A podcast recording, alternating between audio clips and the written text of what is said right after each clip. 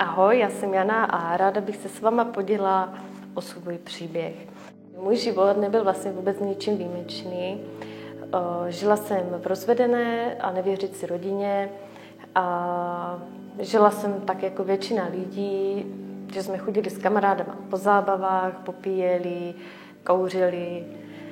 Až jsem jednou přišla do zaměstnání, kde jsem narazila na svého teď už bývalého manžela, od kterého jsem se vlastně po svatbě začala dovídat eh, o duchovních věcech, o okultismu a o tom, jak to všechno funguje.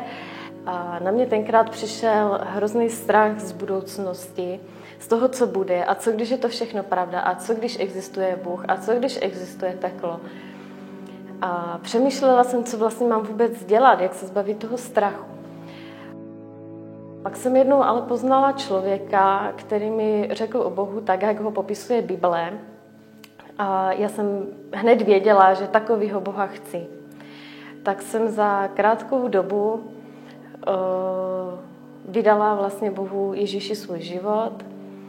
Akorát to mělo prostě pár nějakých háčků a jeden byl, že vlastně ten člověk neuznával církve a já v hloubi srdce strašně toužila potom poznat další křesťany. Jenomže potom se stalo, že jsem za krátkou dobu otěhotněla a začaly se v manželství stupňovat různé problémy, až jsem zůstala čtyři týdny po porodu s dcerou sama.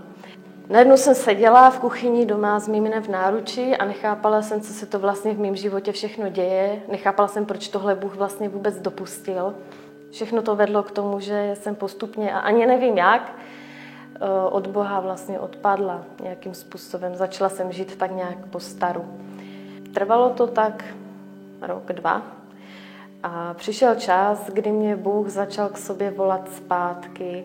Dal mi sen, kdy jsem si uvědomila, že jsem se dostala někam, kam jsem se vlastně vůbec ani dostat nechtěla, že jsem se úplně vzdálila od Boha a ani vlastně nevím, jak se to vůbec stalo.